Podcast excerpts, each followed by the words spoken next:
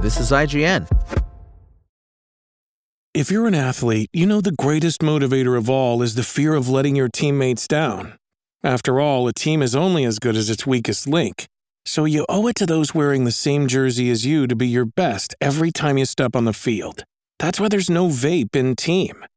When you vape, you can expose your lungs to toxic chemicals that can damage your lungs. If you're a step behind, the team's a step behind. Brought to you by The Real Cost and the FDA. An unannounced Halo Battle Royale has reportedly been shelved. It's Tuesday, January 16th, and this is IGN News. The Last of Us 2 developer Naughty Dog has confirmed players' earned Platinum Trophy in the PlayStation 4 original will transfer over to The Last of Us 2 Remastered. In a tweet, the developer confirmed The Last of Us Part 2 Remastered is getting new trophies as part of the roguelike mode dubbed No Return. However, your previously earned The Last of Us 2 trophies on PS4 will transfer over to Remastered on PS5, including your earned Platinum. The news will come as some relief to those who don't fancy putting in all that work again to earn the Platinum, although I imagine there will be some out there who quite fancy taking on The Last of Us 2's Platinum Trophy Challenge once again. Naughty Dog also provided a list of all the new The Last of Us 2 remastered trophies available from the No Return mode. Check out the full list at IGN.com. No return trophies are not required to earn a platinum trophy in The Last of Us 2 Remastered, Naughty Dog clarified. Existing owners of The Last of Us 2 on PS4 can upgrade to a digital version of The Last of Us 2 Remastered for $10 at launch.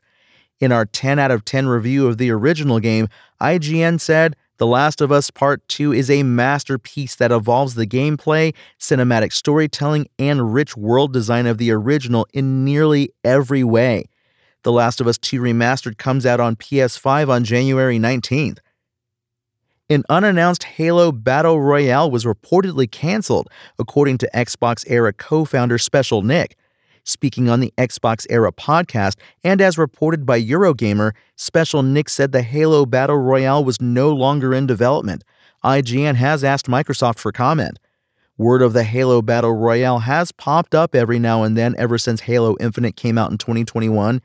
Codenamed Tatanka, the Battle Royale mode was reportedly in development at support studio Certain Affinity, although neither Microsoft nor Halo developer 343 has ever commented publicly on it.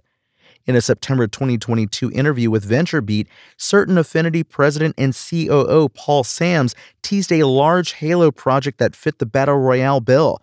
The biggest thing we're doing that's public right now, for more than two years now, we've been working on Halo Infinite, doing something that they're very prescriptive about what we can say, Sams said. But we're doing something unannounced, and we're doing lead development on that unannounced thing, from conception and design. It's something big and new for the franchise, but I can't say any more about it. That's our single largest project of our three projects currently.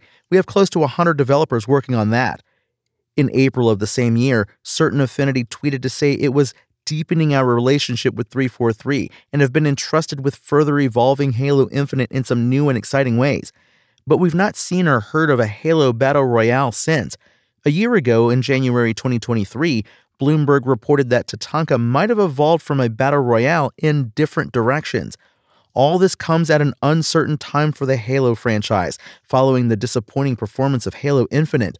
Bloomberg reported Halo developer 343 had pivoted to Epic's Unreal Engine for future games in the series.